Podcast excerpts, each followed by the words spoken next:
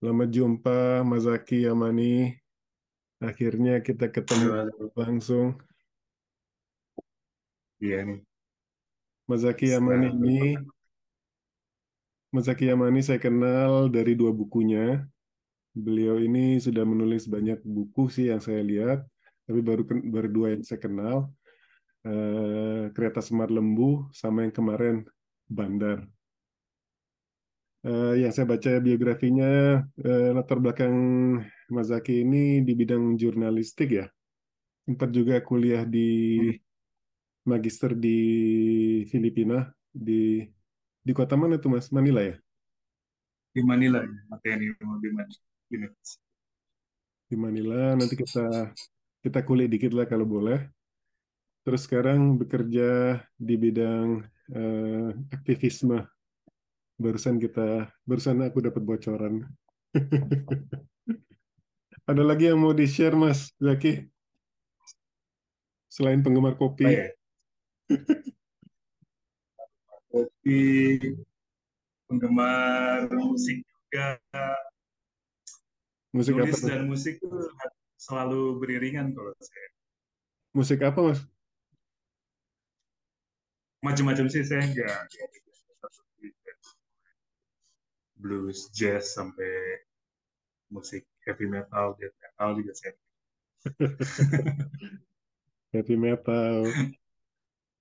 Eh, saya juga saya juga suka heavy metal. Saya suka jazz. Eh, dan musik-musik yang bagus kayak singer-songwriter yang yang groove-nya atau liriknya bagus itu. Iya, iya. Saya juga dengerin musik-musik balada. Musik-musik balada kan liriknya biasanya puitis-puitis ya. Heeh. Gaya-gayanya Bob Dylan. Terus yang apa ke sini ke sini itu kayak Mumford and Sons. Ya banyak lah. Karena udah nyebut itu tadi ya, saya harus kejar nih. Eh, setuju nggak Bob Dylan dapat Nobel? Setuju kalau saya. Ya. Banyak yang tidak setuju kalau saya setuju. Karena Karena eh, lirik la- walaupun dia di bidang musik ya, tapi lirik lagunya itu kan memiliki kualitas, memiliki kualitas sastra yang yang sangat baik menurut saya. Hmm, Eh, dulu saya pernah, saya waktu jadi editor sastra di koran pikiran rakyat di kota Kuliah saya di Bandung. Saya pernah tuh nulis tentang eh, apa eh, Bob Dylan dan kualitas lirik-liriknya. Gitu. Jadi eh, ya saya baca banyak dari lagu dia gitu. Dan banyak kritikus juga kan menilai bahwa lirik, lagu Bob Dylan itu sangat puitis dan sudah bagus sebelum dibacakan atau dinyanyikan tuh udah bagus secara tekstual ya gitu. Jadi ketika dia mendapatkan Nobel banyak kontroversi orang menolak itu, tapi saya pribadi saya bilang dia layak dapat Nobel karena liriknya sangat-sangat bagus. dan dia menulis semua liriknya sendiri ya. Iya, Hmm, iya. Oke, itu wa- take yang bagus. Kalau karena kita mau kenalan tadi kita udah kenalan dikit ya. Saya juga di saya tinggal di Norwegia udah 23 tahun ini.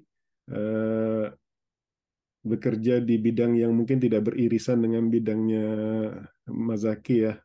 Ya, saya bekerja di bidang IT, tapi mungkin irisannya adalah kita sama-sama tertarik ke sastra. Saya suka juga nerjemahin buku gitu kan. Oh iya, tadi Mas Zaki saya lupa bilang, Hmm. Mas Zaki nerjemahin buku juga kan? Iya, saya nerjemahin juga. Tapi nerjemahin dari bahasa Inggris ke Indonesia. Buku Saya asli. menerjemahkan beberapa buku. Yang terakhir saya terjemahin itu buku Juan Rulfo, penulis Meksiko, tapi yang dari versi Inggrisnya ke Hmm. bahasa Indonesia. Itu ada. Di Juan Rulfo ini kan memang cuma dua buku ya. Eh, Pedro Paramo dan apa eh, Enjano Enjamas itu kalau di bahasa Indonesia kan kurang lebih judulnya Dataran Bubaran Api. Kumpulan cerpen Enjano Enjamas ya. Pedro Paramo novel dan Juan Rulfo ini disebut-sebut sebagai gurunya Gabriel Garcia Marquez. Oke, jadi Karena dia jadi lebih lebih senior dari Iya. Marquez. Iya jauh lebih senior. Jadi Marquez itu bisa menulis 100 Years of Solitude itu gara-gara membaca Pedro Paramo. Salah satunya. Ngomong-ngomong Mas Zaki waktu penerjemahan ini sesudah nulis ke kereta Semar Lembu atau sebelum? Sebelum, jauh sebelum. Saya nerjemahin itu tahun 2016 apa 2017 ya, saya lupa. Hmm. Itu atas Pedro Paramo, baru, baru kemudian Enjano Enjamas sekitar dua tahun lalu kali, kalau nggak salah. itu itu sekedar seneng nerjemahin atau memang atau gimana tuh kejadiannya? Biasanya kejadian Ya, ada orderan dari Gramedia. Iya iya iya. Aku masih aku sebagai Ya, penerjemah sebagai aku merasa penerjemah itu dilahirkan oleh penerbit deh. ya memang. Saya tapi memang dulu ya sebelum sebelum suka suka dapat orderan itu memang eh, suka menerjemahkan Ya. eh, hanya untuk kepentingan pribadi aja. sih. Sebagai Tapi ya exercise. kemudian ya sebagai exercise. Tapi kemudian ya dapat orderan ya alhamdulillah bisa dapat duit juga dari situ. Iya. Saya sih saya saya, saya kalau boleh cerita juga nerjemahin itu nggak sengaja, tapi ada ada ada intensi dari sisi saya, yaitu saya mikirnya waktu itu masih kuliah nih. Kayaknya enak deh. Waktu itu udah mulai ngajar bahasa Inggris. Kayaknya enak deh kalau jadi penerjemah itu udah di- dikasih bukunya, dibayar pula, terus bacanya sebelum orang lain gitu loh. Itu aja motifnya. Ya. Habis itu ng- ngirim surat ke penerbit dan kebetulan penerbitnya itu ngizinin gitu loh. Udah habis itu eh, kalau udah punya portofolio kan bisa ditunjukkan Iya. kemudian gitu. Udah berapa buku yang diterjemahkan, Mas? Yang dari bahasa Norwegia itu sekitar lima atau enam gitu ya. Da- da- Uh, yang dari juga ya. yang dari bahasa Norwegia langsung itu sama waktu kita, kayaknya sekitar 2016. Tetapi saya udah jadi penerjemah itu tahun 99 waktu masih kuliah. Jadi waktu itu Hmm. pasti pasti jelek lah, pasti jelek lah.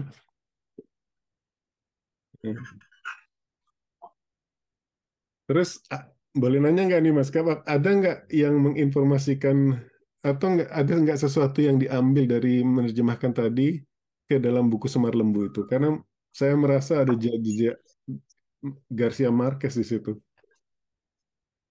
Ya pasti ada ya dari setiap bacaan yang saya apa yang saya baca gitu. Mm. Pasti ada pengaruhnya eh, terhadap karya-karya saya. Eh, saya pikir karya saya juga apa tidak betul-betul orisinil dalam artian itu buah karya saya sendiri. Pasti banyak pengaruh dari dari banyak bacaan yang saya baca gitu yang ya salah satunya Wanoko mempengaruhi saya dalam apa cara mendekati tema gitu. Terus kemudian Gabriel Garcia Marquez juga membuka pikiran saya tentang ya kita boleh kok gitu berimajinasi dengan mencampurkan mencampur adukannya dengan eh, realitas gitu dengan kenyataan. Eh, terus kemudian Ahmad Tohari penulis Indonesia saya belajar tentang bagaimana dia mendeskripsikan alam, pedesaan, apa bentang alam gitu. Dari Juan Rulfo juga saya belajar tentang bentang, cara mendeskripsikan bentang alam. Eh, dari Chinua Achebe juga eh, saya belajar banyak tentang bagaimana mendekati persoalan secara etnografik gitu ya. Eh, banyak-banyak sekali yang yang mempengaruhi tulisan saya. Tidak hanya dari tidak hanya di kereta Semarang, tapi sejak bandar, sejak novel pertama saya itu udah banyak Pramudia Anantatur, Bongkar Lupis, ah ya, entah siapa lagi yang banyak mempengaruhi saya. Yang yang saya Karena Hemingway juga dari cara menulis yang ringkas-ringkas, kalimat pendek-pendek itu saya belajar dari Hemingway. Kalau Hemingway pasti populer ya di kalangan jurnalis kali ya, karena bahasa Ya, tidak bersayap. bahasanya kan betul dengan pola kalimat yang pendek-pendek. Dan memang waktu jadi jurnalis juga saya diajarnya menulis ekonomi kata gaya Hemingway. Pak Hmm. Rosian Anwar kan yang membuat buku tentang bahasa jurnalistika. Uh, nah, Rosian Anwar me merefer atau mengacu pada cara Hemingway menulis. Rosian Anwar ini pernah nulis buku kayak Bunga Rampai Sejarah gitu ya? Aku lupa judulnya. Ya, ya banyak ada satu seri saya punya itu. Saya lupa judulnya. Itu Hmm. ada berseri-seri itu. Iya, model-model tulisan Rosian Anwar itu kayaknya enak dibaca, lancar gitu bacanya, eh, walaupun banyak kadang-kadang banyak padat dengan fakta gitu ya. Dan Hmm. saya percaya sih sebagai orang yang nulis kode, nulis programming language, itu yang saya yang saya ambil juga bahwa apalagi dalam programming language itu mungkin memang akan dibaca oleh mesin, tetapi kode ini akan di-maintain oleh orang berikut berikutnya sesudah saya. Kalau dia tidak Hmm. bisa menangkap eh, jalur alur pikiran saya dengan cepat, maka itu bikin eh, sulit untuk merubahnya atau rentan kesalahan dan Hmm. sebagainya gitu kan. Jadi ya eh, mungkin di situ irisannya ya sastra dengan sastra mesin. Anyway, Iya. eh, jadi saya saya mau nanya dulu. Saya, saya- saya- sebelum kita ngomong tadi, saya masih mikir Mas eh, Mas Zaki ini masih jurnalis. Kenapa udah nggak jadi jurnalis lagi, Mas? Boleh boleh nanya nggak? Eh, saya selesai di bidang jurnalistik itu secara formal ya. Itu 2017, tapi kemudian antara 2017 sampai 2020 itu saya jadi seorang penulis eh, opini untuk eh, apa kantor berita Jerman Deutsche. Nah, saya berhenti tahun 2017 lebih karena ada persoalan kesehatan mental. Kesehatan mental saya terganggu Hmm. karena pekerjaan Hmm. dan itu agak tidak agak tidak enak sih ujung-ujungnya karena saya di PHK Hmm. dari perusahaan media itu terus kemudian terjadi saling gugat lagi. Saya saya menggugat media itu karena saya merasa di PHK secara sepihak dan ya akhirnya saya di PHK oleh melalui keputusan pengadilan Uh, dan ya sudah sejak itu saya selesai apa saya tidak pernah lagi liputan lapangan. Uh, kemudian saya lebih banyak menulis opini esai gitu yang memang saat itu juga kebetulan lagi berkunjung ke Frankfurt Book Fair ketemu dengan teman-teman dari terus kemudian mereka menawarkan mau nggak nulis untuk Deutsche nulis apa pun lah tentang opini gitu hal-hal yang terkini Hmm. saya bilang mau banget. Akhirnya saya nulis di Welle yang edisi bahasa Indonesia. Hmm. itu berlangsung ya hampir ya dua tahun lah kurang lebih dua tahun. Setelah itu uh, saya memilih untuk bekerja lagi di bidang hak asasi manusia. Karena ada lowongan di Amnesty International Indonesia saya melamar saya terima ya sudah sejak 2020 sampai sekarang saya masih di Amnesty International Indonesia sudah nyaris berhenti menulis opini uh, karena kesibukan bekerja jadi saya betul-betul hanya fokus di pekerjaan kantor dan menulis saja sekarang. Hmm. Nah, jejak tulisan opini saya tuh baru terbit kemarin-kemarin tuh akhir tahun lalu tuh di buku Blues untuk Marcos. Hmm. Itu ada sekian puluh tulisan opini saya, esai-esai yang terbit di berbagai media, ada juga yang belum pernah terbit sama sekali gitu. Hmm. Ya, saya kumpulkan jadi semacam buku rampai tulisan. Wah, soal hak asasi manusia itu kalau kalau boleh dibilang itu salah satu tema besar yang diusung Norwegia internationally. Jadi siapa tahu nanti jalan Hmm. hidup kita bersinggungan kalau lagi. Kita nggak harus mau S3 kayak atau apa gitu ya. Atau mereka punya banyak kolaborasi kok short amin. terus. Baik, kita ketemu kita bikin podcast eh, offline. Iya, semoga. Tapi yang eh, balik lagi ini sebenarnya eh, karena saya taunya Mas Zaki ini dari dua karyanya aja, saya boleh deh ngomong dikit ya. Semar Lembu itu enjoyable banget. Walaupun banyak gori-gori details di situ atau darah dan nanah dan lendir dan sebagainya, tapi saya kok merasa di situ ada sense of humor di situ. Bener nggak?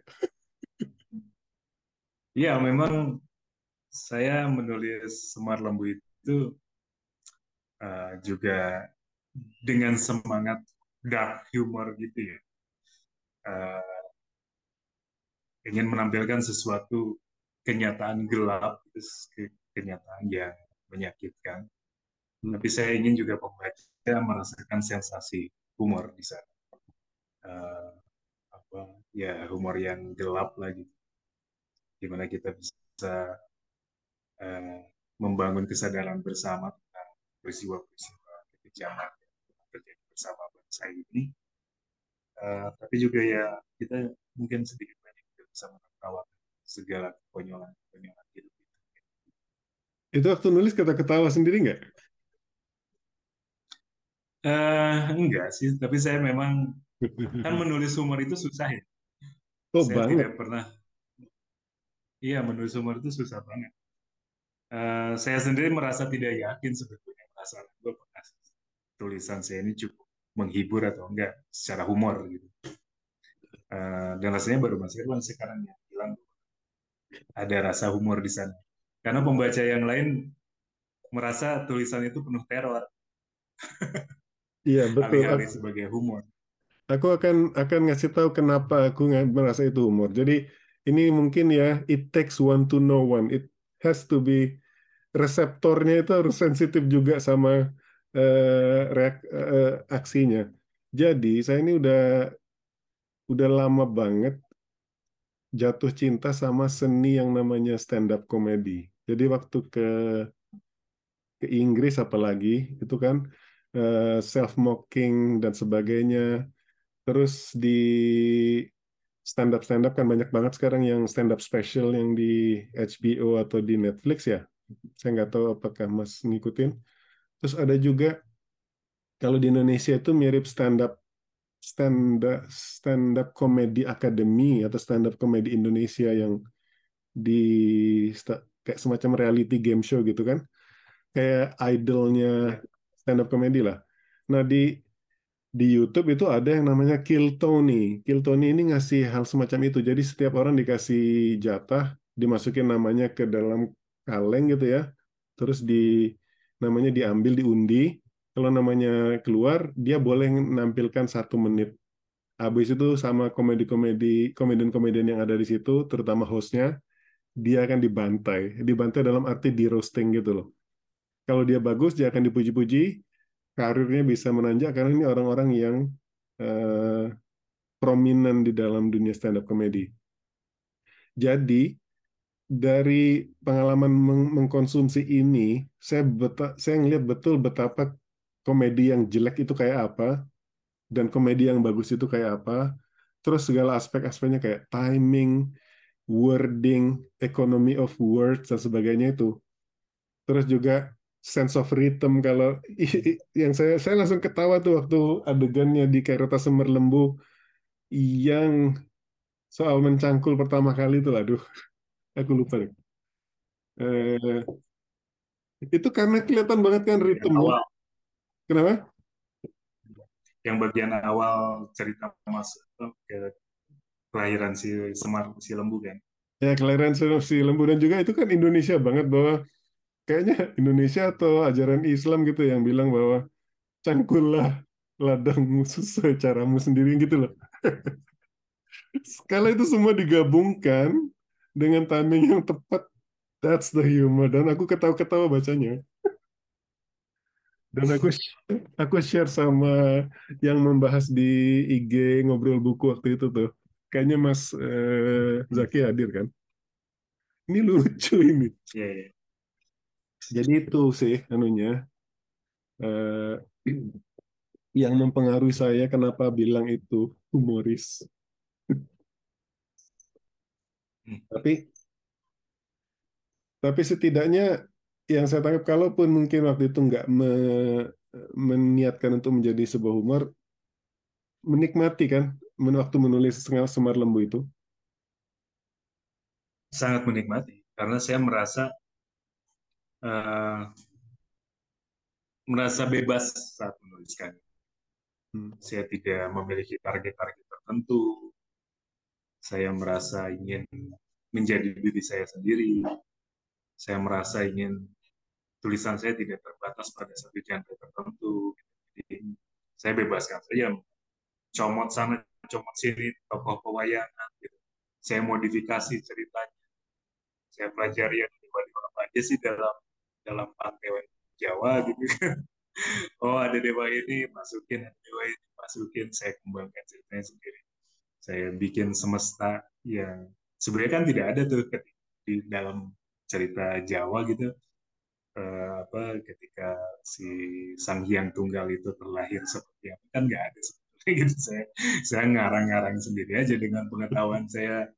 Saya kan sedikit mengamati juga perkembangan astronomi gitu kan teori-teori Big Bang dan segala macam. Ya udah saya saya gabung-gabung semua.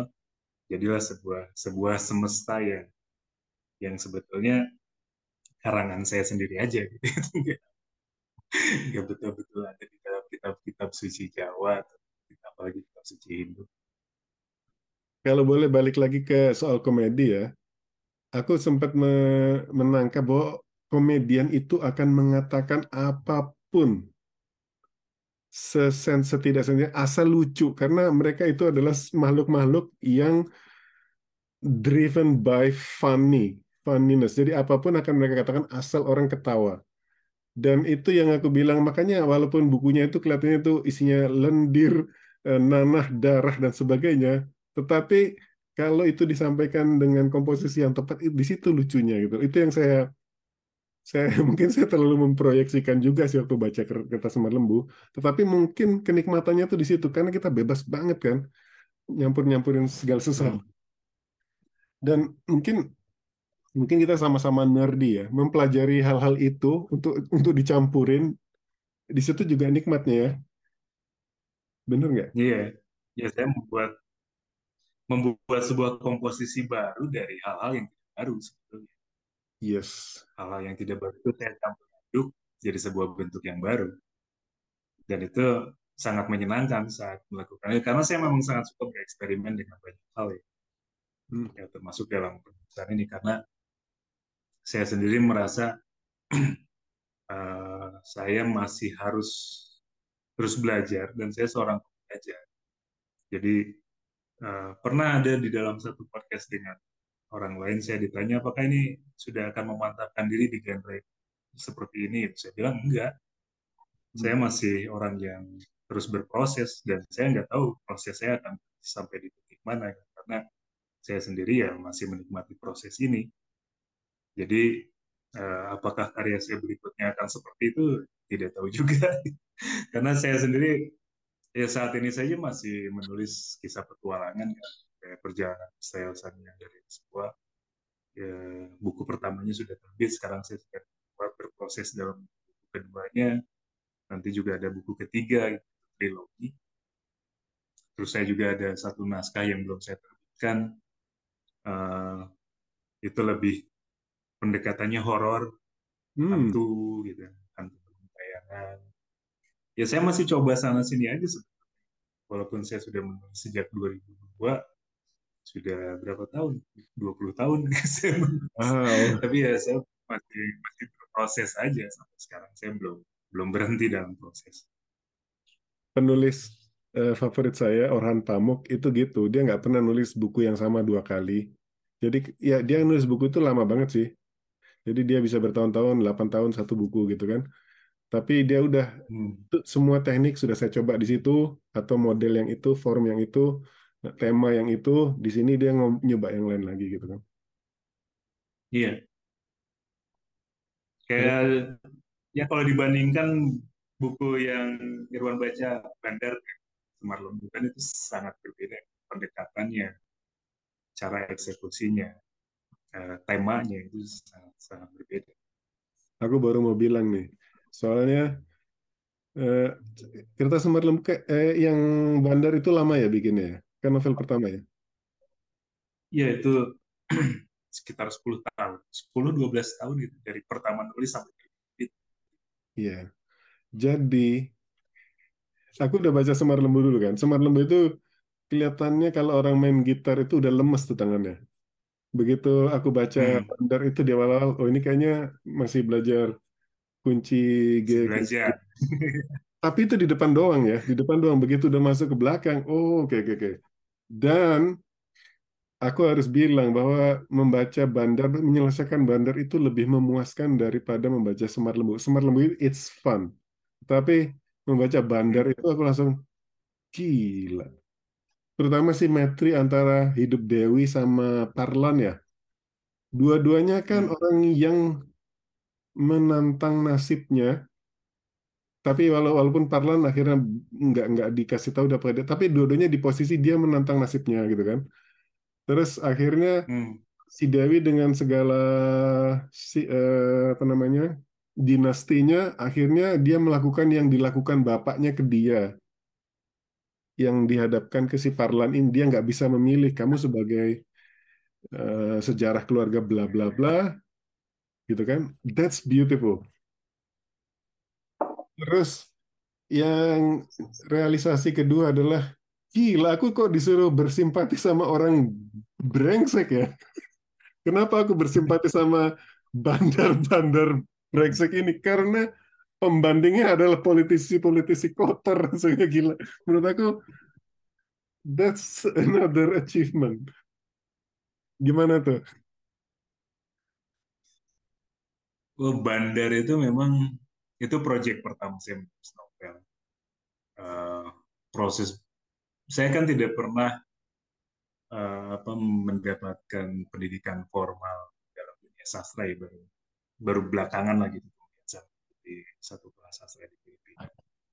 Uh, Bandar itu betul-betul satu proyek yang uh, saya memberanikan diri untuk menulis novel dan apa memilih tema itu karena saya pernah hidup di dalam lingkungan itu.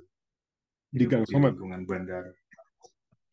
Di ya di sebuah gang. Karena saya lahir memang di sebuah gang Gang Somad itu kayak semacam nyaris autobiografi atau hasil observasi saya terhadap lingkungan saya sendiri sebetulnya.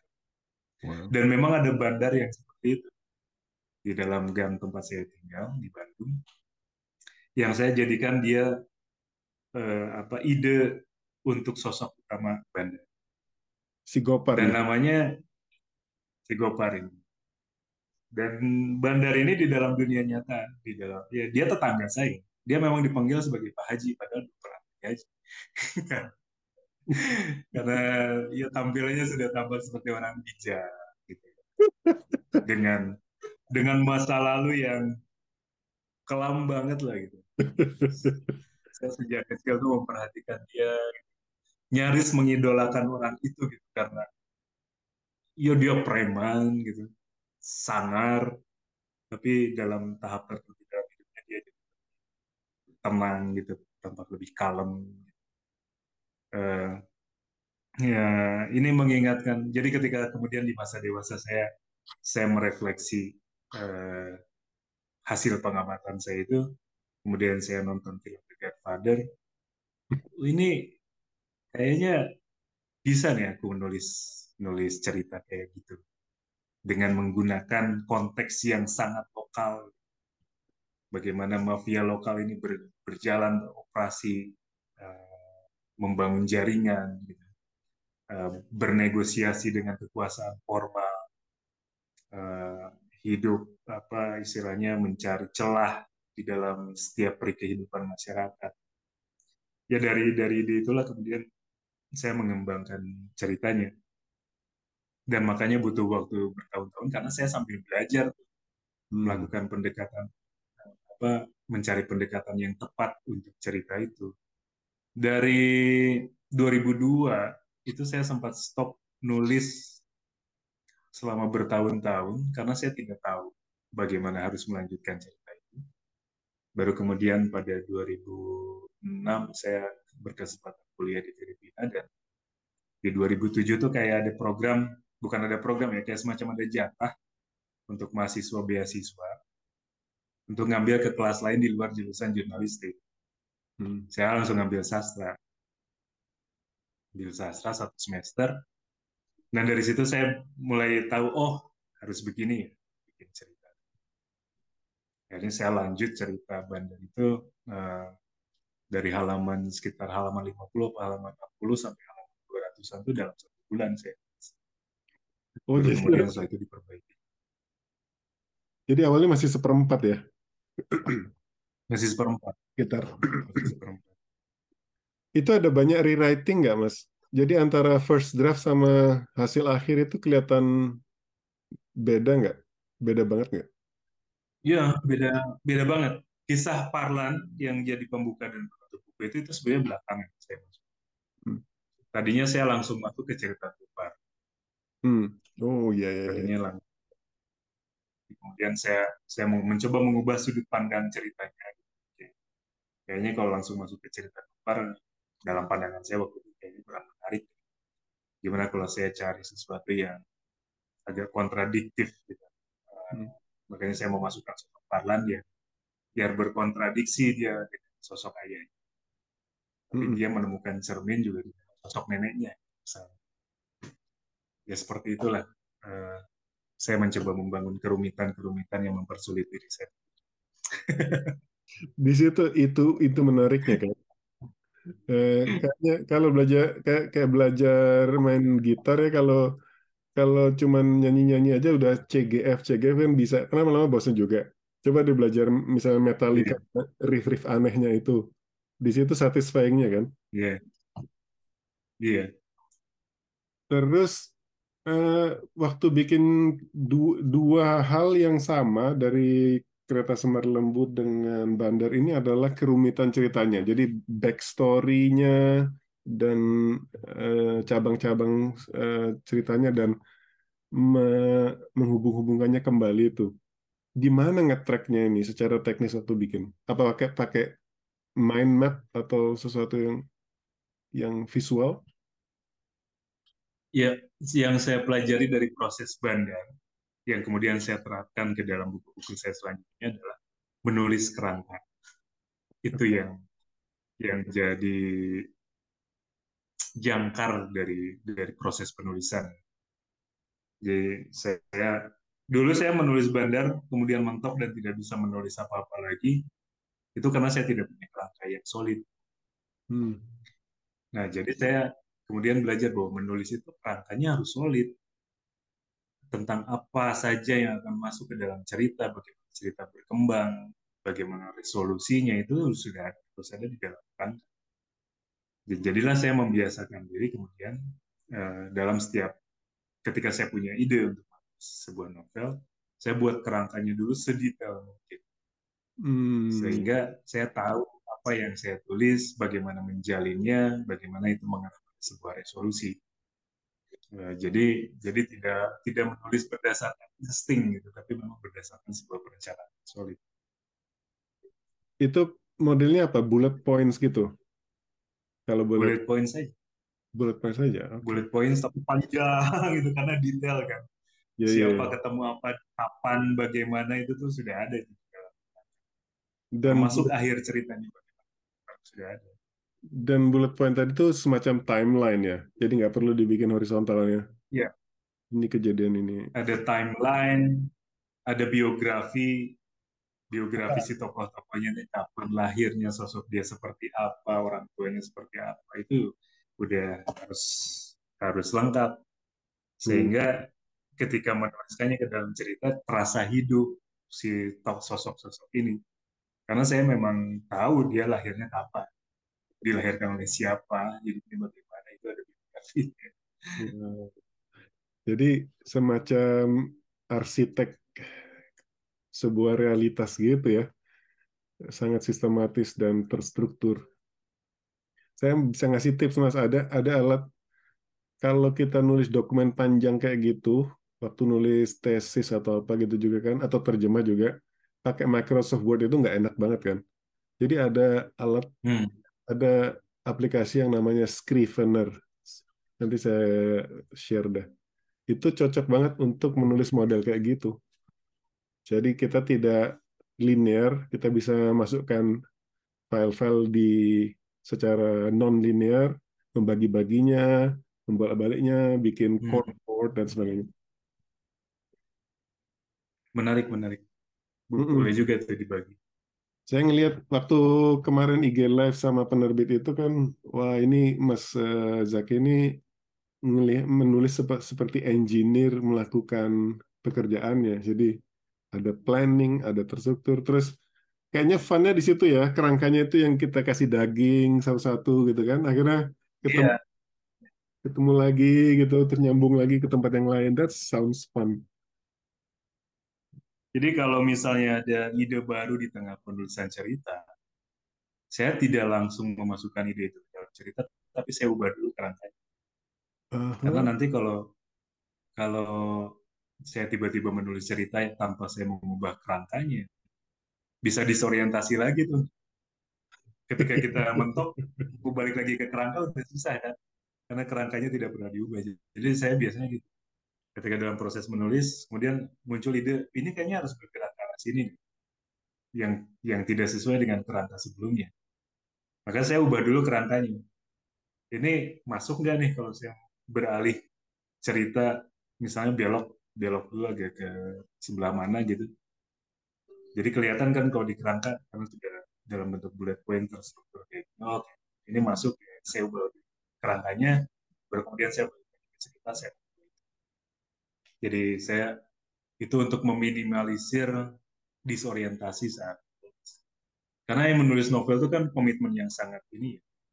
Hmm. komitmennya lebih besar lah dibanding menulis puisi atau menulis cerpen gitu karena kita harus menulis sebuah cerita yang relatif panjang, konsisten, koheren Hmm. dan apa terasa utuh gitu sel- seluruh ceritanya Menciptakan dunia gitu ya.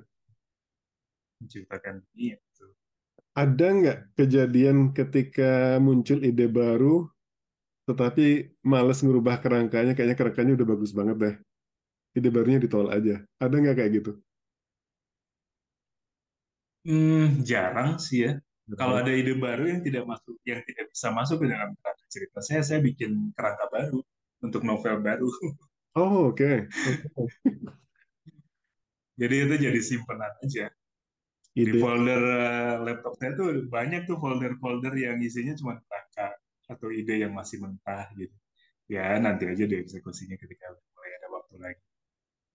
Wah, pasti seneng banget deh pakai Scrivener itu karena Scrivener itu kayak integrated application jadi folder-foldernya itu di dalam aplikasinya itu jadi aplikasi itu misalnya ada research eh, karakter jadi kita langsung bilang dan di sini si si Gopar ini si Wawan ini dia apa aja facial feature-nya eh, macam-macam iya saya ini mungkin kayak eh, penggemar makanan yang seneng ngeliatin orang masak ya.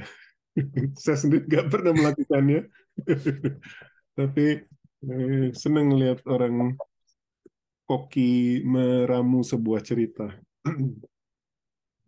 Kembali ke Bandar nih.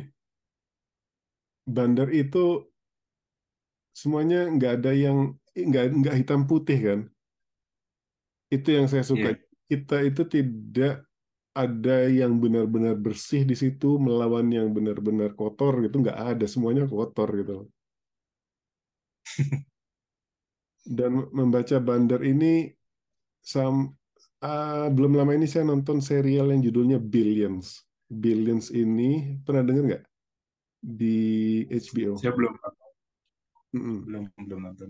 premisnya adalah seorang tamak eh, kapitalis yang bekerja di sebuah hedge fund yang ngumpulin duit orang terus me- membeli saham ke mana-mana untuk mendapatkan keuntungan, mengembangkan kekayaan itu melawan district attorney eh, yang melakukan segala cara untuk melawan orang ini. Jadi dua dua figur ini dan dua-duanya melakukan melakukan kecurangan-kecurangan gitu. Ada di satu season kita berpihak sama yang ini, di season berikutnya tiba-tiba kita berpihak sama yang ini. Nah itu yang yeah. perasaan itu yang saya rasa ketika membaca Bandar. Saya tahu uh, Dewi misalnya, Dewi ini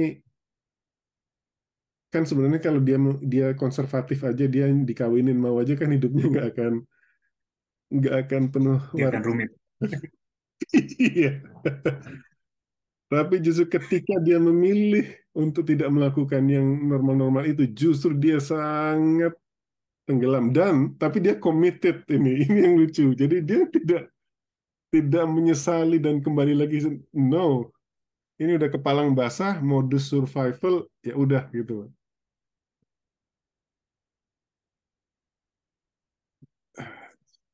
apakah eh, apakah survival itu juga sesuatu tema yang sengaja ditampilkan? Iya, memang itu sengaja ditampilkan. Uh, yang melalui sosok Dewi, Gopar, gitu. mereka kan sebenarnya orang-orang yang sosok apa dalam uh, mode survival dilahirkan dalam ya Gopar dilahirkan dalam kondisi seperti itu. Dewi menjalani hidupnya karena pilihannya untuk tidak mau mengikuti keinginan orang tuanya dan ketika sudah berlayar nggak akan mau balik lagi tuh ke, hmm. ke titik sebelumnya. Jadi dia hadapi aja semua semua kemungkinan di dalam kehidupannya. Dan dia bernavigasi melalui berbagai kesulitan hidup itu. Itu selalu menjadi ketertarikan saya sih gimana seseorang atau orang orang-orang bernavigasi melewati berbagai persoalan hidup itu selalu saya apa selalu jadi ketertarikan. Saya saya tuh orang yang sangat observer kan. Hmm. yang mengobservasi kehidupan suka bertanya-tanya ini orang kayak gini gimana ya ini orang kayak gini gimana ya hidupnya? Ya kadang-kadang saya wawancara mereka juga tanya-tanya gitu kan. mendengar persoalan-persoalan hidup mereka itu jadi materi banget tuh buat banyak cerita saya. Uh, uh, tentang survival mode itu sangat menarik karena kita tidak melihat satu template tertentu kan dalam survival mode. Setiap orang punya punya caranya masing-masing. Kita tidak punya template bagaimana bertahan hidup dalam, dalam berbagai kondisi itu. Hmm. Dan uh, cerita orang-orang ini ya memberikan banyak pengetahuan dan juga mungkin bisa jadi pengetahuan untuk orang lain untuk belajar tentang bagaimana kehidupan. Iya. Kalau mau kalau mau agak lebih menarik lagi stretching out uh, analogi ini kan seperti bermain musik yang improvisasi ya. Hidup ini kayaknya itu improvisasi. Syaratnya improvisasi baik itu musik atau komedi improvisasi adalah ketika kamu sudah melakukan statement itu, commit to it kamu nggak bisa mundur lagi. Hmm. Ketika hmm. sudah melakukan itu, udah commit to it. Apa kalau nggak salah premisnya improvisasi komedi adalah yes, but ketika ada orang ngomong, terima, terus tambahin itu, tambahin itu, nggak ada mundur lagi ke belakang. Enggak, enggak, ganti, ganti, ganti gitu ya. Yeah. And that's hmm. life, actually. Ya, dan saya sangat mengagumi orang-orang yang punya komitmen terhadap kehidupan, atau terhadap pilihan hidupnya ya. Sudah ngambil ini, jalan terus. Gitu. Itu saya sangat inilah sangat terkagum-kagum dengan orang-orang seperti itu terlepas dari baik buruknya ya.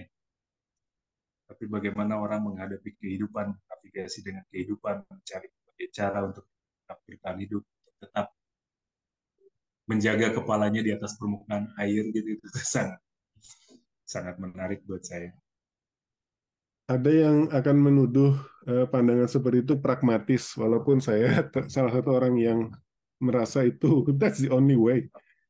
Bahwa di dunia ini nggak ada sih yang benar dan salah, yang ada itu konsekuensi. Dan apa yang dididik dari kecil, uh, oh ini benar, ini salah, itu adalah memberi bumper buat anak-anak itu supaya kamu tidak terlalu membayar konsekuensi yang berat gitu aja. Padahal actually it's not there. Hmm, setuju. Dan Tidak ada yang benar yang salah, tapi mungkin ada yang baik dan yang buruk. oh, maksudnya gimana tuh? Ya kalau benar baik dan buruk itu itu berkaitan dengan konsekuensi ya. Ketika Ah. kita mengambil pilihan. Bisa jadi dampaknya baik pada kita. Hmm. Atau bisa jadi buruk dalam artian kita jadi sulit hidupnya. Atau malah kita mempersulit hidup orang lain. Hmm. Ini terlepas dari nilai baik apa nilai benar dan salah. Iya, iya, iya. Baik dan buruk itu itu sebuah apa hasil dari dari pilihan-pilihan konsekuensi itu. Iya. Dan saya tergoda lagi menghubungkannya dengan eh, yang sekarang yang sekarang populer dengan stoikisme, stoicisme, stoicism. Dari mungkin di di bukunya Viktor Frankl itu yang Man's Search for Meaning. Kamu tidak bisa mengontrol apa yang terjadi sama dirimu. Misalnya dia kan tertangkap di kamp konsentrasinya Nazi ya. Tetapi apakah Hmm. kalau kamu ada di situasi seperti itu, kamu tidak berhak untuk bahagia atau tidak berhak untuk merasa comfortable. Dia memilih dia atau mem- dia memilih bahwa kamu mungkin tidak bisa me- mengontrol apa yang terjadi pada dirimu, tetapi kamu bisa mengontrol bagaimana cara kamu mereaksi, bereaksi, merespon apa yang terjadi itu. gitu. Dan ini terlihat banget di saya yang suka itu selain Dewi, bentar, suaminya Dewi siapa Ahmad ya? Ahmad, Eh, iya, suami enggak. pertamanya. Iya, akhirnya jadi peramal. Enggak, Dewi dah Dewi. Karena Dewi ini Dewi ini terjebak di lubang yang sama ber- sampai tiga kali itu loh. Kasihan juga sih sebenarnya. Kadang-kadang sebagai penulis merasa nggak sadis banget. Ada yang komplain ke saya, yang bilang tega banget sih memperlakukan Dewi. ya gimana ya? Saat menulis bandar saya jadi tahan, jadi tuhannya dunia bandar. saya Ya. menuliskan apa-apa ya sesuka saya. Lah kadang-kadang kan kita juga akhirnya itu di, di dalam eh, dunia semesta kecil di mana Mas Zaki jadi Tuhannya itu kan lama-lama mikir juga jangan-jangan di dunia yang sebenarnya ini ada yang kayak gitu ya. Sorry ada suara Nggak kedengaran, nggak kedengaran kok. Gak kedengeran. Berisik banget. Gimana gimana? Ya nggak gitu. Ya kalau kita orang IT ya, yang dengan adanya artificial intelligence dan sebagainya ini, kita langsung menganggap, oh jangan-jangan, jangan-jangan kita ini hidup di dunia simulasi bahwa ada komputer besar yang kita ini program-program di situ. Nah kalau kalau narik-narik analogi ya, nah sebagai penulis dengan jadi Tuhan di dunianya bandar itu, kita lama-lama mikir jangan-jangan Tuhan yang sebenarnya melakukan Tuhan yang sebenarnya itu soal penulis juga soalnya. Dia Bisa dia jadi. Dia diam-diam aja waktu ada camp konsentrasi, waktu ada perang-perang dan sebagainya gitu kan. For the sake of Iya. kerangkanya itu kan. Iya. Tuhan adalah seorang pembuat kisah. Nah, yang bisa jadi sangat kejam. iya, tergantung dia sedang moodnya apa. Iya. Terus, eh, iya, jadi ke depannya, nah, me- ada nggak irisannya antara kegiatan yang sekarang dengan kegiatan menulis, eh, terutama dalam hal aktivisme hak asasi itu? Apakah cerita-ceritanya akan Ada. itu?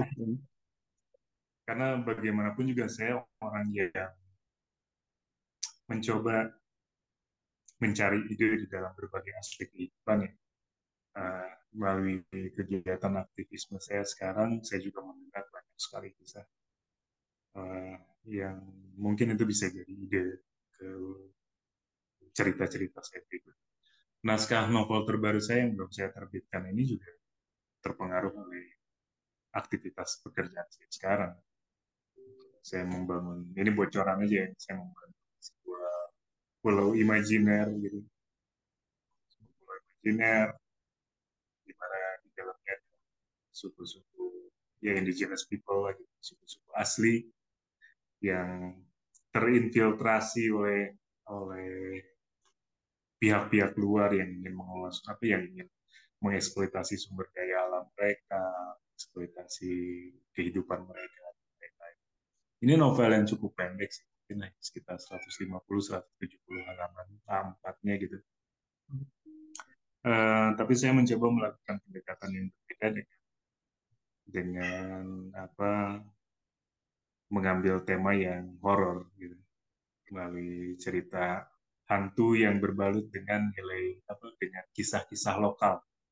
Kisah-kisah lokal dunia apa dunia mistis orang-orang suku pedalaman hmm. uh, dan saya nggak tahu apakah novel ini sudah cukup matang atau belum karena saya sendiri masih nanti deh gitu belum belum saya kasih ke penerbit saya masih ingin masih mau nambah-nambahin detail-detail di dalam cerita ini. Reaksi pertama saya, yakin cuma 150 halaman. mungkin masih akan nambah, mungkin. Tapi saya sedih. Sebenarnya ceritanya sudah saya sudah merasa cukup dengan ceritanya, gitu. Cuman uh, karena pekerjaan saya, saya jadi banyak mendengar kisah. Masih ada apa Eh, keinginan-keinginan untuk kayaknya cerita ini cocok ya untuk saya sisipkan di dalam novel itu. Jadi, saya dengar cerita lain lagi, saya kayaknya pengen masukin ini ke dalam novel. Tapi apakah itu relevan dan cocok ke dalam keseluruhan cerita, saya belum tahu. Jadi saya pikir ya saya pasti berproses aja dulu deh. Bersabar gitu dengan ceritanya. Kayaknya katanya ada yang pernah bilang penulis itu bahwa cerita itu seperti menanam benih dan kita nungguin gitu sampai dia tumbuh sendiri gitu. Bener nggak? Ada inkubasi hmm. gitu lah. Kalau tumbuh sendiri enggak kali. Saya sih lebih melihat menulis itu seperti seorang arsitek membangun bangunan. Hmm. Dia dia punya ide, dia punya visualisasi, kemudian dia coba apa wujudkan itu menjadi sebuah wujud fisik. Kemudian dia pada satu hari dia akan melihat dari kejauhan oke okay, bangunannya akan seperti itu. Saya pikir uh, seorang penulis seperti itu ya. Hmm. dia mengambil berbagai bahan dari kehidupan kemudian dia susun dia dia wujudkan gitu sampai kemudian setelah ceritanya selesai baru bisa kita lihat oh bangunannya jadi seperti ini apakah sesuai dengan perencanaan awal atau tidak itu sangat bergantung pada proses uh, membuatnya gitu.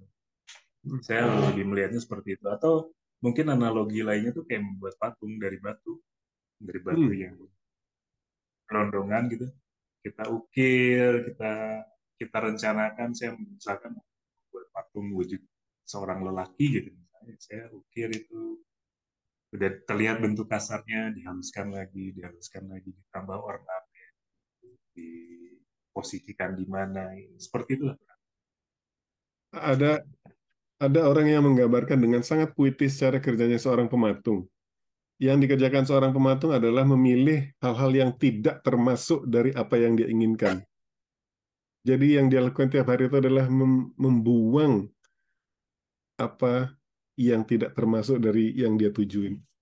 Mungkin yeah. agak beda ada pendekatannya dari arsitek ya. Bottom up, top down. Iya. Yeah. Yeah. Ya, ketika menulis draft awal itu kan masih patung yang kasar. Hmm.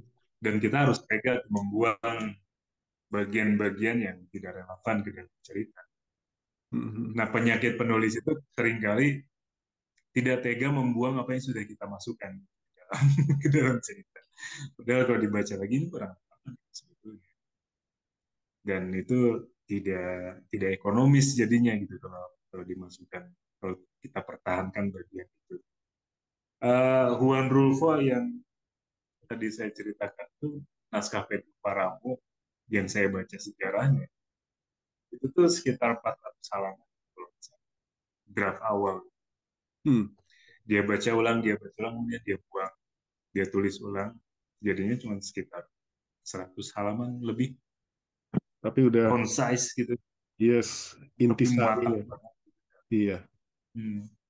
Ini yang saya dapat juga dari stand up komedi orang-orang pengalaman-pengalaman yang mereka sharing itu. Jadi mereka itu biasanya kan pernah nggak ngelihat stand up komedi satu jam?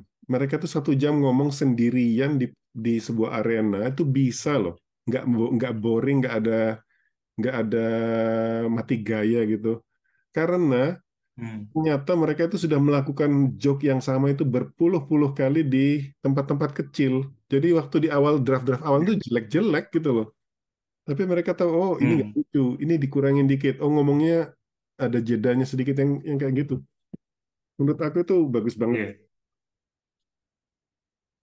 Dan balik lagi aku beneran kayaknya ter terpesona dengan cara kerja stand up komedian karena nggak ada nggak ada abu-abu di situ. Kamu lucu atau enggak?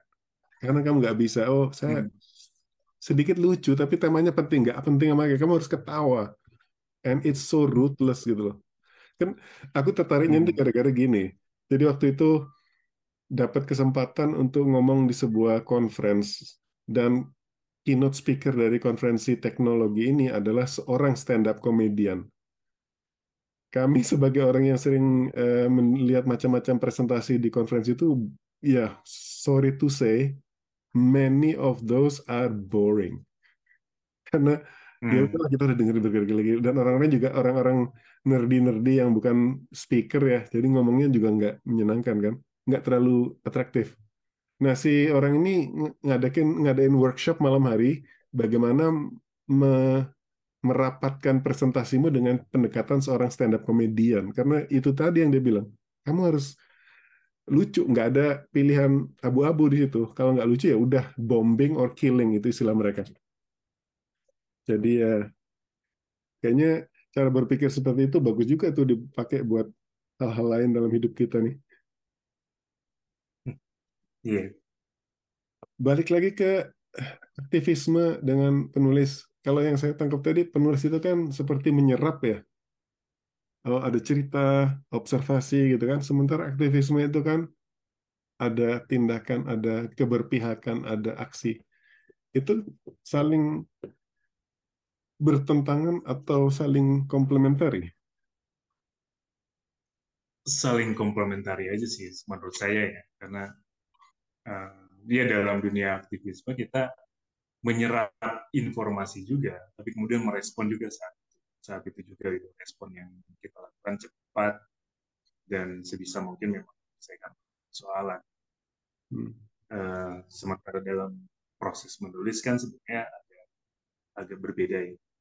Ketika kita menyerap informasi, kita kemudian memikirkan berbagai kemungkinan atas sesuatu yang terjadi itu berbagai kemungkinan terhadap resultnya maupun juga berbagai kemungkinan terhadap penyebab dari persoalan itu.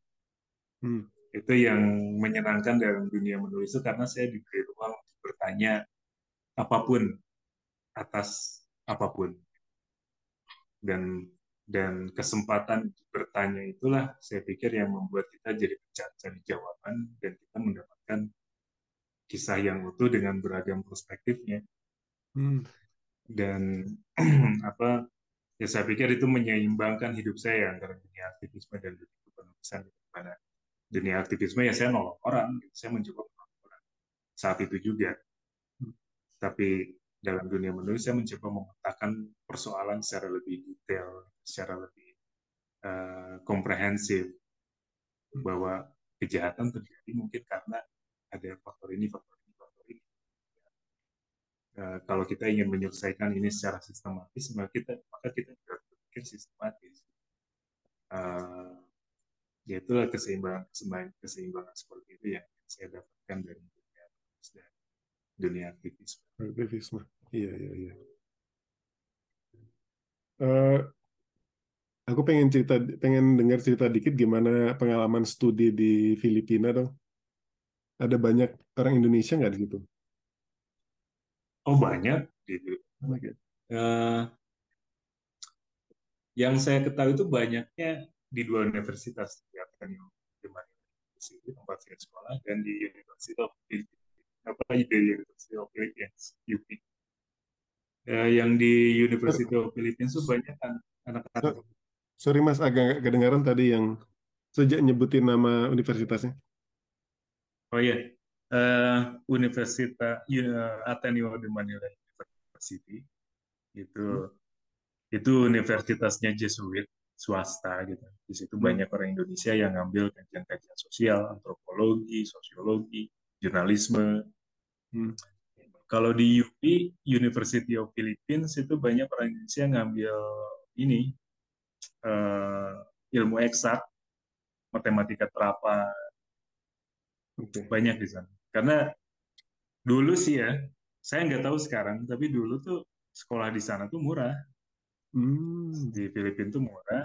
Biaya hidup juga murah ya. apa, ya hidup juga sama lah sama Jakarta kurang lebih ya. Eh, dengan apa keuntungan tambahannya kita melatih bahasa Inggris kita di sana dan juga akses terhadap banyak buku luar gitu baik itu di dalam kampus maupun di luar kampus. Oh, Eh, fasilitas jadi ya bagus ya. Fasilitas fasilitas kalau menurut saya sih. mm, Jadi akses terhadap ya saya misalnya di, jur- di jurusan jurnalisme ya akses saya kepada media-media internasional tuh sangat terbuka.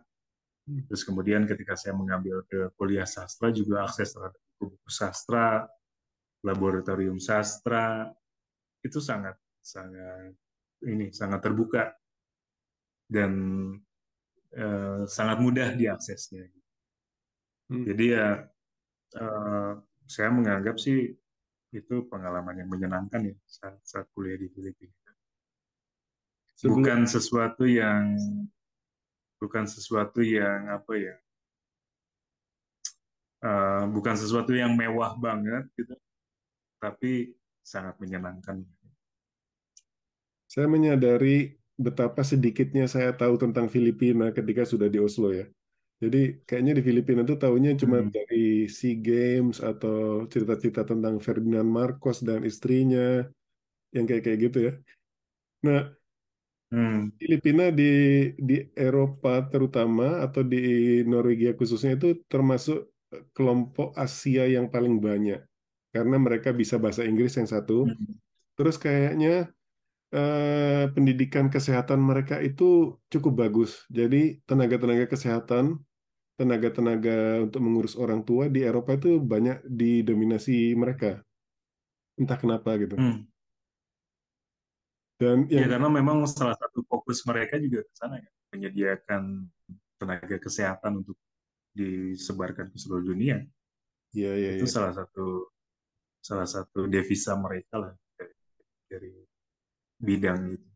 itu di di diatur sama pemerintah ya, difasilitasi dan sebagainya. Ya memang difasilitasi, memang difasilitasi.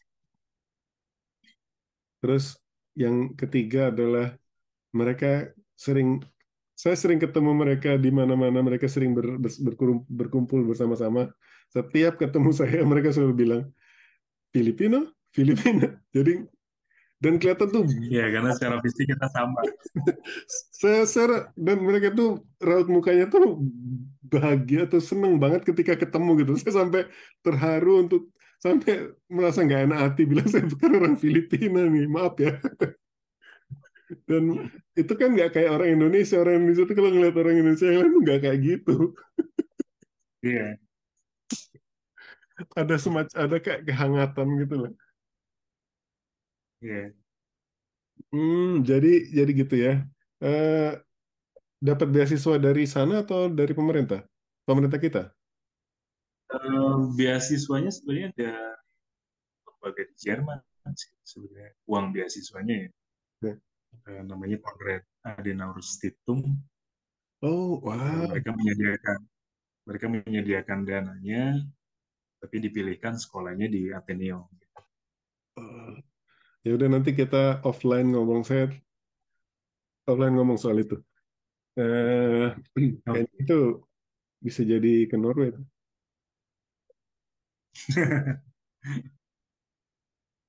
Di soal aktivisme ini ada rencana panjangnya nggak? Atau mau masuk kayak eh,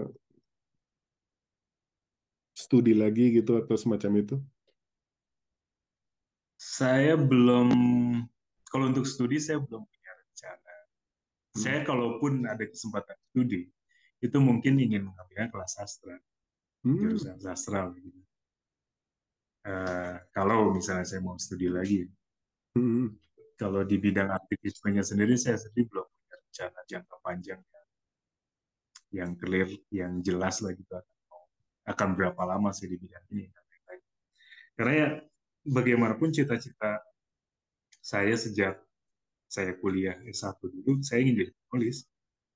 Hmm. Jadi eh, ya gimana caranya saya pengennya sih mencapai sesuatu yang ideal menurut saya di mana saya bisa hidup hanya dari penulis saja. gitu. Tapi ternyata itu sulit. Ternyata itu sulit dan apa yang belum cukup lah gitu untuk menghidupi eh, segala kebutuhan hidup saya dari dunia penulisan. Makanya saya masih harus bekerja di bidang lain yang ya saya pilih bidang sesuai juga Hmm. saat, untuk saat ini ya, di bidang hak asasi manusia ini. Kalau dipikir-pikir menarik nggak sih sebenarnya dunia menulis ini banyak yang tidak bisa menggantungkan hidupnya di situ, tetapi selalu ada orang yang ingin terjun di bidang di situ. Dunia penerjemahan pun seperti Ya, itu. iya. Eh, mungkin saya nggak tahu apakah saya termasuk kategori orang yang ingin memanjakan diri sendiri dengan idealisme. gitu. Oke. Eh, karena menulis itu kan menyesuaikan dengan idealisme saya saja. Idealisme menulis ya, Hmm, hmm, bukan bukan dalam arti yang mengikuti idealisme tertentu gitu. Tapi saya ingin, ingin menghasilkan sebuah karya yang besar, sebuah karya, sebuah masterpiece lah Iya. ya diakui oleh banyak orang yang kemudian juga memberikan pengalaman hidup dan memakai saya Hmm. ya ya hal seperti itu selalu menggoda sih gitu. itulah kenapa saya masih terus menulis Hmm. karena banyak sekali yang bisa saya eksplorasi dari penulisan itu Hmm, hmm. mengeksplorasi kehidupan pengalaman pengalaman sendiri sendiri maupun pengalaman orang lain yang saya pikir hal seperti itu tidak banyak tersedia di dalam bidang pekerjaan lain. Gitu. Termasuk di bidang aktivis. Bidang aktivisme saya punya satu koridor tertentu lah gitu yang harus saya ikuti. Di mana saya tidak bisa keluar terlalu jauh dari koridor itu. Tapi dalam dunia kepenulisan koridor itu tuh cukup lebar untuk saya bisa bergerak ke sana di sini. gitu. Dan itu menyenangkan. Dan kita sendiri yang mendefinisikan aturan-aturannya ya. ya betul betul.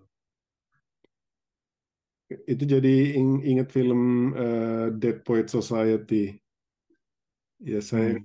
nyebut itu di episode yang sebelumnya sama Of Mice and Men itu bahwa penulis itu eh, atau perf- jadi engineer, jadi dokter, jadi lawyer dan sebagainya itu oke itu untuk untuk hidup, tetapi untuk mengisi hidupmu eh, literatur lah eh, isinya gitu loh. Iya, Ingat kalau istilah saya tuh dalam pekerjaan yang pernah saya jalani ya, sebagai jurnalis, kemudian sekarang sebagai aktivis, di dua bidang itu lebih banyak tanggung jawabnya, kewajiban, lebih banyak Hmm, kewajiban yang harus saya jalani. Di dalam menulis itu lebih banyak kenikmatannya, lebih banyak ekspresi diri saya bisa masuk ke sana secara leluasa dan secara fleksibel. yes. Eh, jadi ini sebuah keseimbangan aja sih coba saya jalani. Mungkin jadi bandar ya.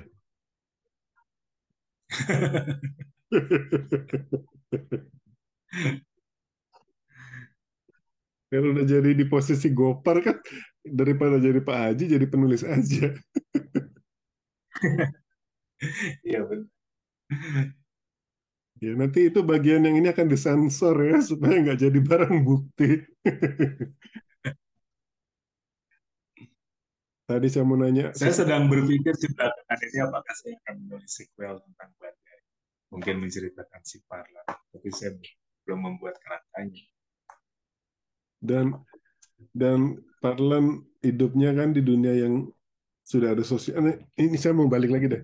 Tadi saya pengen narik ke belakang dulu eh, apa yang membuat minat membaca dan sebagainya. Karena kita ya kayaknya kita beda-beda dikit lah umur ya. Jadi kita adalah generasi di Hmm, mana kita masih punya ruang untuk merasa bosan. Dan hmm, ketika kita bosan itu buku adalah salah satu cara kita mengisi kebosanan itu. Sementara generasi di bawah kita ini kayaknya bosan itu udah kata-kata yang nggak dikenal karena stimulasi itu ada di mana-mana. Akan hmm. saya tadi menariknya ke situ. Akankah dunia yang kita idol kita idealisasikan ini tetap survive di tengah eh, di tengah hal yang di tengah medan yang nggak sama sekarang? Apakah masih orang masih membaca? Kenapa nggak nonton YouTube-nya aja gitu loh? Ada nggak? Saya pikir masih, saya pikir masih akan terus bertahan karena bagaimanapun juga kisah-kisah itu, cerita-cerita itu apakah bentuknya novel atau cerpen gitu, dia kan juga sebagai stimulan dia sebagai stimulan, dia bisa jadi hiburan buat banyak orang, dia bisa merangsang, apa, merangsang kreativitas orang lain juga. Hmm, Mungkin yang akan berubah itu medium. Ya dulu kita masih berpegang pada buku kertas gitu. ya.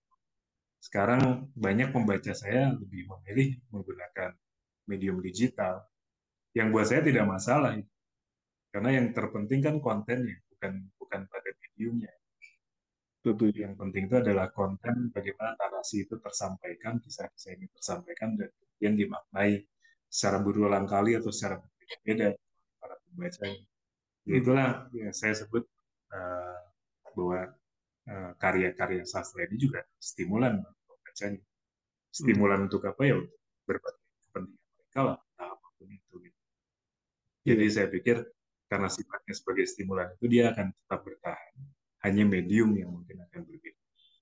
Dan juga sekarang kan karya-karya sastra atau karya-karya fiksi ini sudah juga bergerak di alih di alih apa istilahnya itu Wahana. ya alih wahana ya ya dia jadi film ya, jadi film lepas atau jadi series gitu itu juga menarik menurut saya perkembangan ini karena uh, itu membuka kesempatan lagi tuh buat para penulis untuk menulis kisah-kisah yang memungkinkan untuk diwujudkan di dalam bentuk yang lebih visual dan itu tantangan juga. Uh, saya saya sendiri merasa tertantang untuk itu gimana ya, gimana biar cerita saya ini satu hari nanti bisa dialiwanakan menjadi sebuah film. hmm, hmm. Itu, itu sebuah kesempatan sih. Iya sih, saya saya juga berpendapat semacam itu bahwa sekarang ya eh, saingannya makin banyak karena media makin banyak, penulis juga nggak akan pernah berkurang. Tapi kan juga makin banyak juga cara mengaksesnya, bisa audiobook atau dan dan, dan audiobook ini bisa diakses sambil melakukan aktivitas yang lain dan setidaknya menumbuhkan semangat bahwa long form content itu masih relevan gitu loh. Kita nggak harus hidup ini menjadi seri dua menitan video gitu loh. Iya. Sa- Dan menyenangkan buat saya mengetahui pembaca-pembaca saya itu ternyata banyak juga ya dari generasi muda. Eh, apa mereka memaknai cerita saya, mereka mendapatkan sesuatu dari cerita saya itu eh, mengetahui itu semua itu sangat menyenangkan. Saya masih bisa diterima kok ternyata oleh generasi-generasi yang umurnya jauh di saya. Bahwa Ya ada ternyata cerita saya masih relevan juga buat mereka. bahwa ada yang merasa Semar Lembu itu cerita humor ya.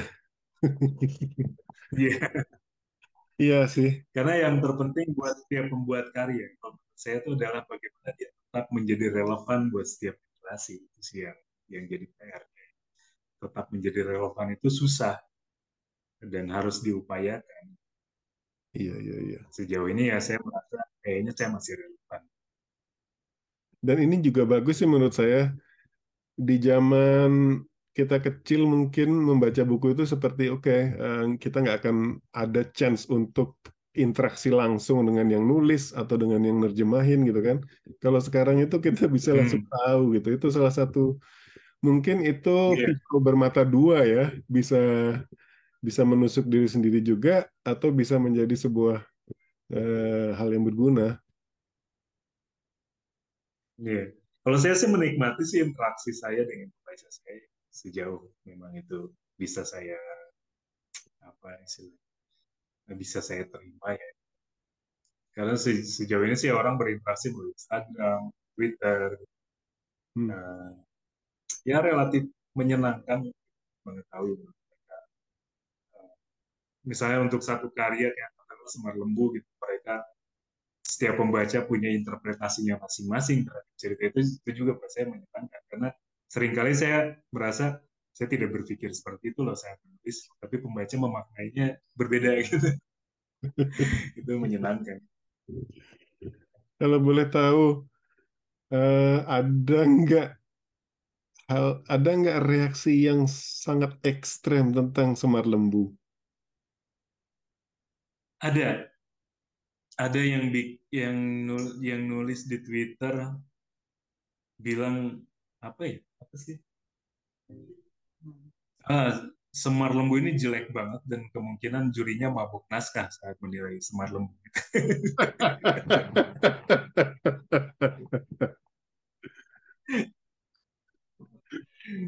Oke. Okay. Jadi orang itu sampai mempertanyakan gimana saya bisa menang sayembara DKJ dan gimana saya bisa terpilih jadi apa uh, prosa terbaik Tempo dengan cerita seberantakan itu. Wow. Ya saya saya tidak merespon itu ya, tapi saya cukup tahu. Oke, okay, ada orang juga yang menilai karena saya sangat jelek. iya sih, dan aku juga selalu merasa bahwa itu nggak perlu kita nggak akan bisa mengharap semua orang senada semua kan ya gitu Iya. Sejauh mana memenangkan eh, hadiah-hadiah atau penghargaan-penghargaan semacam itu mempengaruhi proses penulisan dan sebagainya? Apakah jadi beban? Uh, jadi beban sih enggak sih ya. Karena ya pertama saat saya mengikuti sayembara itu juga saya tidak ekspektasi apa pun. Hmm ketika menang ya kita uh, tapi itu tidak tidak jadi membuat saya menjadi harus mengikuti satu pattern tertentu gitu. hmm.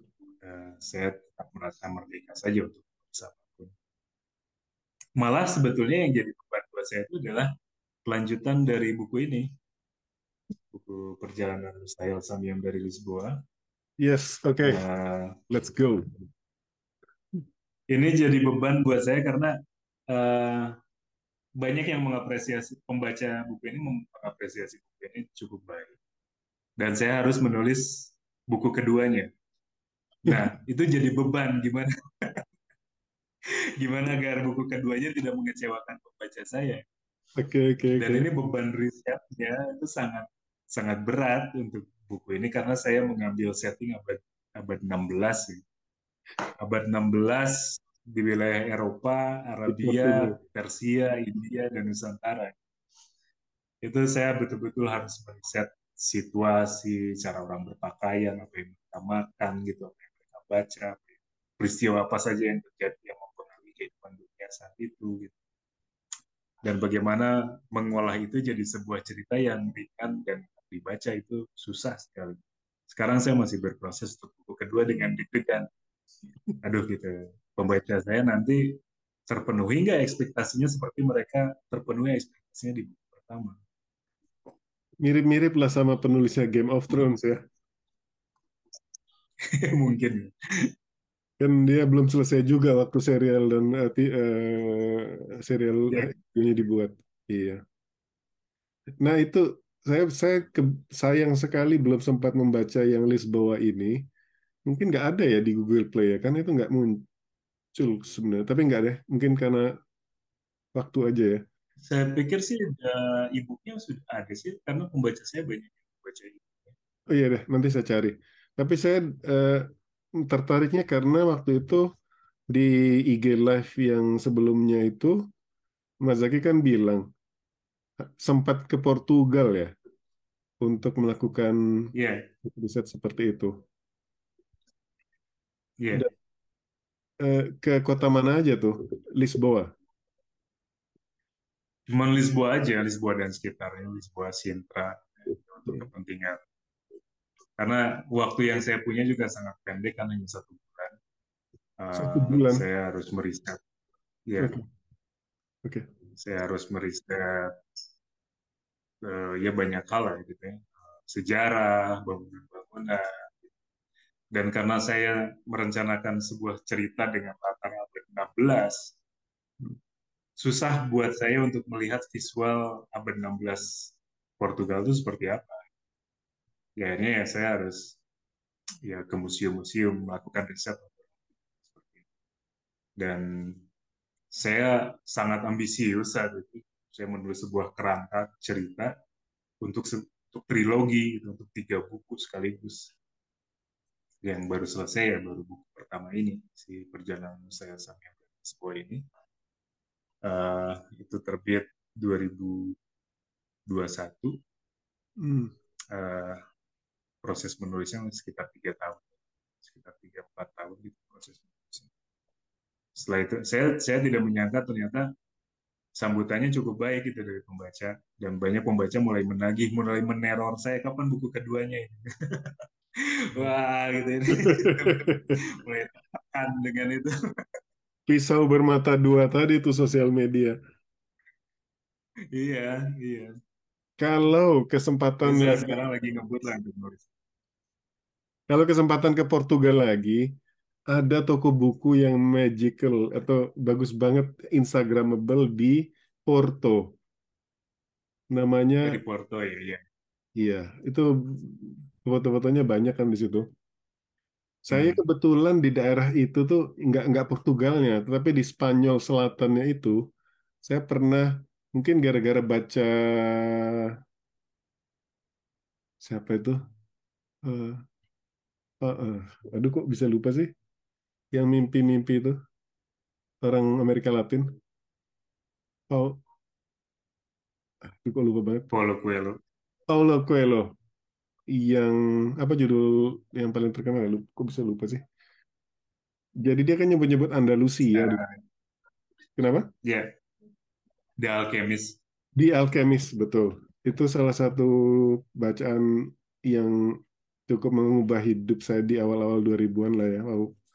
Sebelum Paulo Coelho jadi gu, jadi spiritualis. Nah, waktu ke ke Andalusia Selatan ini ada ada banyak nih yang bisa kita kita gali, kita kulik. Ya itu soal musik juga. Jadi begitu sampai ke Andalusia, kan di situ ada Alhambra, ada jejak-jejak kejayaan Islam di Spanyol itu loh, di mana tiga agama bisa hidup dengan toleransi di bawah kekuasaan Islam. Jadi kan di situ yang mungkin sering dengar di masa kecil, di situ kita ngelihat sosoknya. Terus musiknya itu terutama musik yang agak-agak Arabia, Gypsy, gitar Spanyol itu flamenco. Nah di di di Portugal kan pakai alat musik yang namanya fado tuh. Itu di Ya, dimasukin nggak di novelnya? ada sedikit tentang padu sih. Hmm. Nah, padu ini, tapi sebetulnya kan kalau yang saya baca tuh padu itu eh, baru belakangan muncul dan dijadikan apa ya istilahnya simbol budaya orang Portugal itu di masa di masa modern sebetulnya di mana Portugal rakyat Portugal tuh dicekoki dengan pertama sepak bola kedua padu padu ini kan sesuatu yang lagu yang melankolis yang selalu mengenang masa lalu, kejayaan masa lalu tentang cinta. Ya itulah eh, apa tapi ya jejak-jejak apa itu warisan sebetulnya warisan dari dari budaya Arab Indonesia itu ya. Hmm. di mana ya gitar juga kan sebenarnya di, di, di, dikembangkan dari dari apa dari tradisi Arab. Hmm. dan itulah mengapa nada-nadanya Andalusia mirip-mirip dengan nada-nadanya uh, musik Arab kan. Iya atau melodinya senandungnya kan mirip-mirip karena memang itu bayang 800 tahun mereka bisa iya. Uh, dan itu pasti meresapi seluruh budaya yang ada di sana. Itu menarik banget ngelihat ngelihat jejak-jejak itu di Eropa gitu loh. Dan benar Eropa itu kadang ya sama lah seperti kita. Kita kadang-kadang generasi muda tidak terlalu apresiatif sama budaya-budaya kuno kita kan. Mereka juga begitu dengan budaya-budaya mereka. Bahkan yeah. uh, gitar itu agak dianggap rendah karena dia di menjadi bagian dari kulturnya kaum Gypsy yang dianggap rendah pula gitu loh jadi ya, ya semacam itu tapi Hmm. akhirnya menjadi simbol kan uh, gitar Spanyol ya bunyinya kayak gitu. Nah, waktu Iya. saya sedang jatuh cinta jatuh cintanya sama budaya flamenco itu namanya, karena menurut saya flamenco itu lengkap. Dia tidak hanya lebih lengkap dari fado, karena fado itu menurut saya agak terlalu menye-menye. Jadi di Hmm. Teknik tekniknya flamenco itu bisa maskulin, bisa garang, bisa juga mendayu-dayu dan sebagainya itu lengkap banget. Tariannya juga yang feminin kelihatan feminin banget, yang maskulin kelihatan maskulin banget. Eh, Nah, ada penulis Inggris yang berusaha menangkap itu. Judul eh, novelnya itu Duende. Duende ini istilah Hmm. ketika sebuah pertunjukan mencapai klimaksnya. That's the orgasmic quality of the music. Kalau musik, penonton dan semuanya itu eh, bisa mem- memadu, eh, jadilah klimaksnya itu. Dan mungkin itu tantangan berikutnya tuh. Ini kayak ngasih tugas. Kan tadi bilang musik adalah bagian yang penting di dalam novel. Iya. Saya untuk menulis novel dari Portugal ini malah tidak mendengarkan padu dan flamenco. Karena eh, yang saya dengarkan untuk membangun mood saya itu lebih banyak musik-musik eh, yang ada di YouTube tuh Celtic abad pertengahan gitu. Wow, oke. atau Arabian Arabian music abad pertengahan gitu. Itu cuma buat membangun mood aja mempermudah saya memvisualisasikan zaman jadi bukan sebagai referensi ke dalam tulisan tapi Iya, iya. lebih untuk membangun imajinasi Membangun eh, atmosfernya ya. Iya. Ceritanya sendiri temanya apa? ini perjalanan seorang laki-laki yang dia apa di masa remajanya dia baru tahu bahwa dia bukan anak kandung orang tuanya Wow.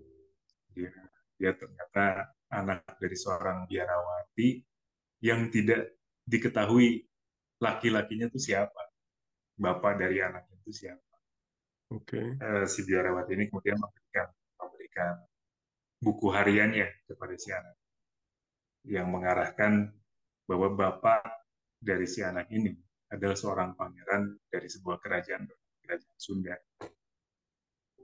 Nah, si anak ini jadi si lelaki ini jadi kemudian ya terlibat konflik di Portugal yang kemudian membuat dia harus melangkah keluar dari Lisboa eh, terusir gitu dari sana dan dia hanya melangkahkan kaki untuk mencari identitas dirinya Hmm. tujuan akhirnya adalah mencapai kerajaan Sunda di mana tempat bapaknya berada Wow. dan untuk melakukan perjalanan itu dia harus melakukan perjalanan darat hampir ke separuh planet bumi kan dari dari Portugal ke Spanyol ke Italia Balkan Turki terus nanti ke Arabia Persia ke India ke Cina kemudian ke Jawa Jadi memang beneran dan ya, itu semua akan terangkum dalam dalam tiga buku memang beneran pengen mempersulit diri sendiri ya.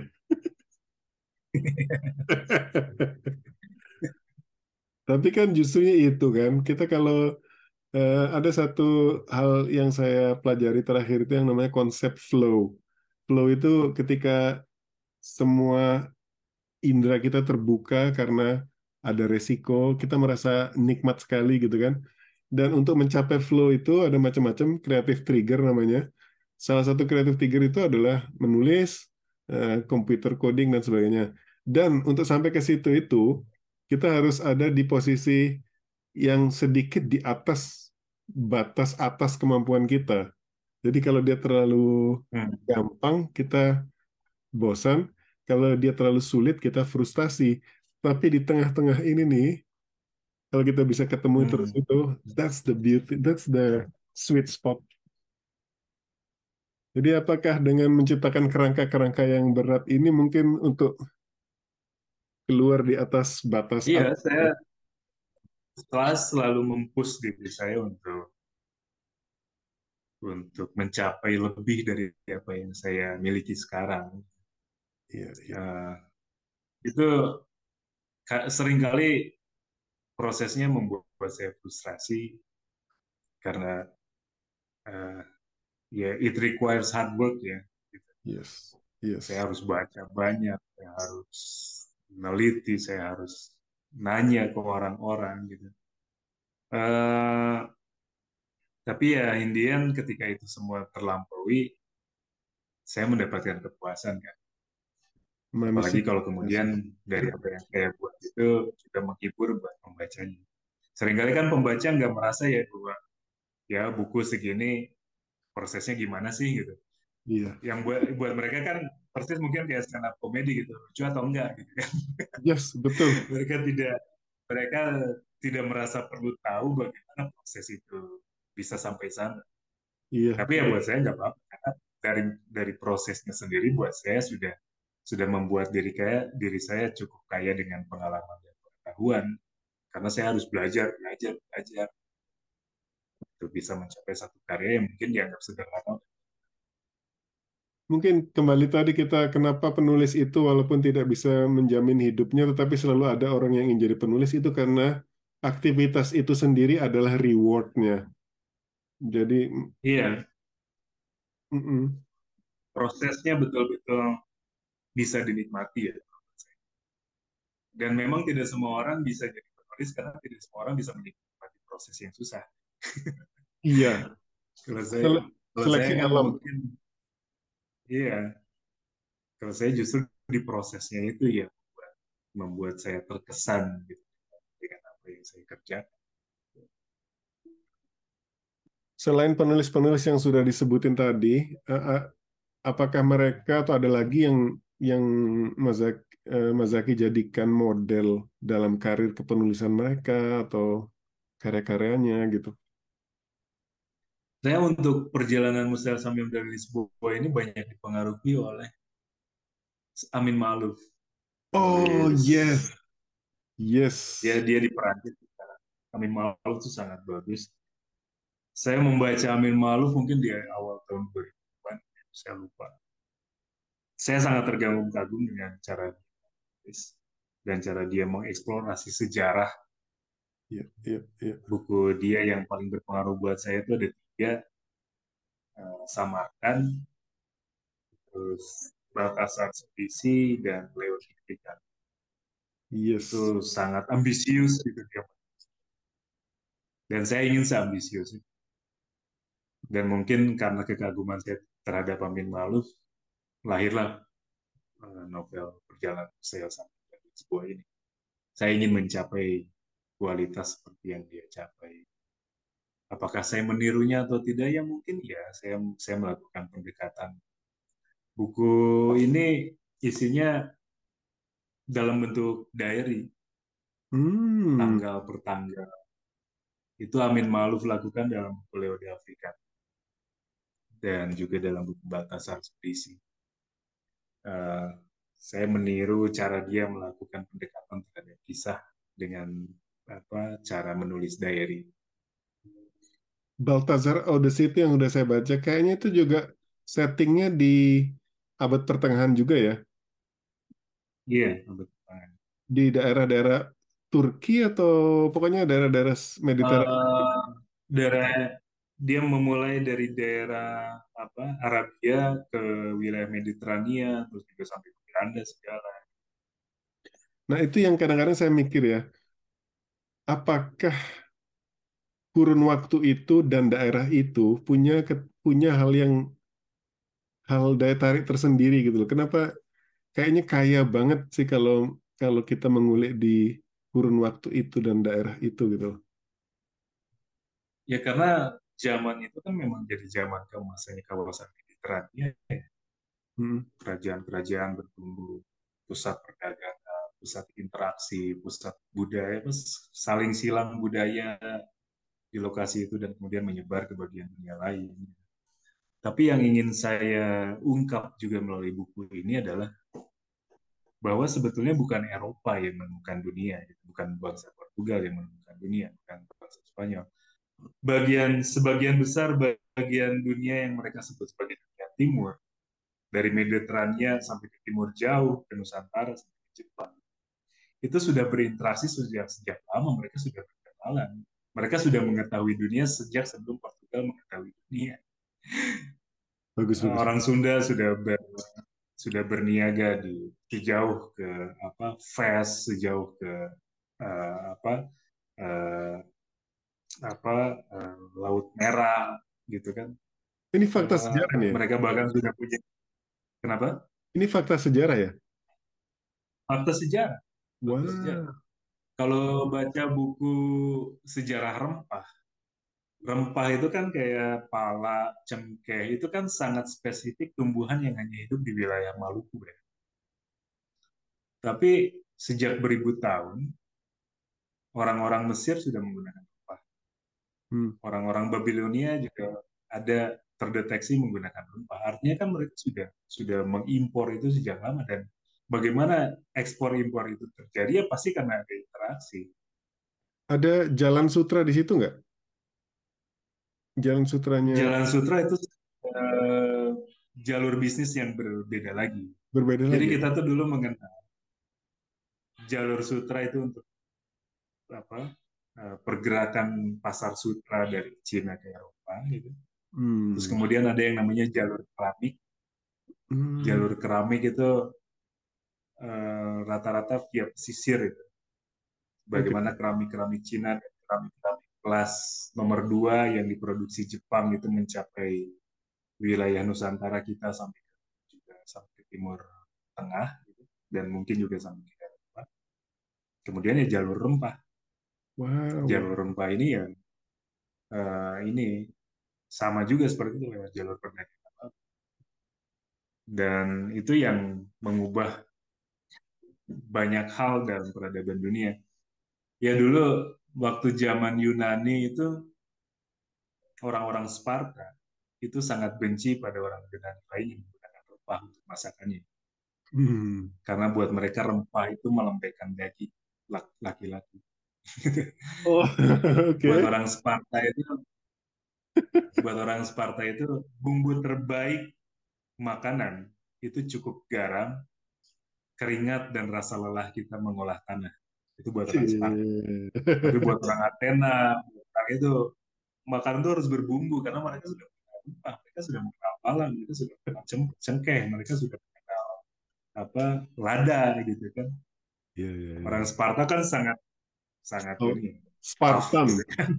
Sparta itu kan udah Spartan. jadi adjektif, iya kan? Iya, iya.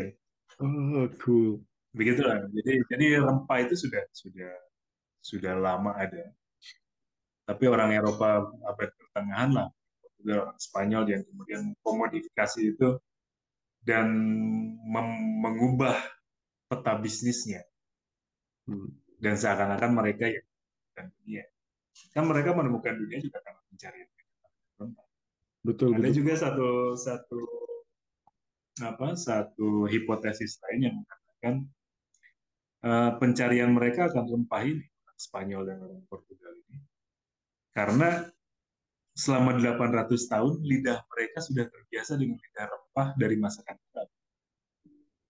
Ketika Arab terusir dari Rusia, mereka kehilangan masakan rasa masakan sehingga mereka mencari-cari ini dari mana sih asalnya Iya sampai iya. akhirnya sam- sampai ke Nusantara dan jadilah penjajahan itu terjadi terhadap bagian dunia sebelah sini.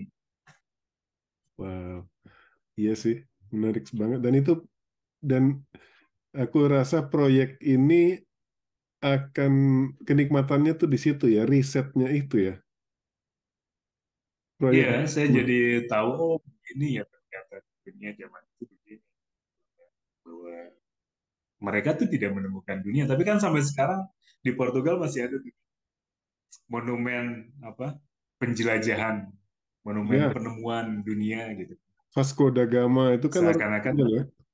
iya, seakan-akan mereka yang membuka pintu bagi dunia gitu. Padahal orang-orang sini itu sudah berinteraksi dengan antara orang Jawa dengan orang Afrika dengan orang Arab, Cina, India dan itu sudah berinteraksi ratusan tahun sebelum orang Portugal mengetahui itu semua. Setuju, setuju. Itu membuka dunia dan dunia itu buat mereka dunia Eropa maksud mereka ya. Itu sama-sama orang Amerika kan. Amerika kan punya piala dunia atau piala apa gitu atau Miss Iya, Universe. Bahkan Miss Universe itu cuma Amerika doang gitu loh. iya. Bu- Bumi doang. Ada eh udah mulai anu ya. Jam berapa sih di sana sekarang? Jam 10. Jam 10. Iya, saya setengah sepuluh sih. Dan saya 10. harus masih harus jemput anak saya. Ya udah. Terima kasih banyak nih kalau gitu kita akhiri dulu obrolan ini. Oke, mudah-mudahan cukup seru ya untuk dinikmati para pendengar. Aku sih menikmati banget. Mudah-mudahan sih penurunan. Aku kan egois ya. Tapi semoga ini bukan jadi obrolan yang terakhir. Eh, saya jadi tertarik banget baca yang Lisboa itu, yang Lisbon itu, dan mungkin kita bisa obrolin lagi kapan-kapan. Terima kasih banyak waktunya, Mas Zaki. Sampai ketemu sama-sama. Tahu kita ketemu di tempat yang offline somewhere. Sukses dengan Ya, karirnya. semoga. Terima kasih, sukses juga dengan kehidupan di Oslo. Terima kasih. Sampai jumpa lagi. Jumpa.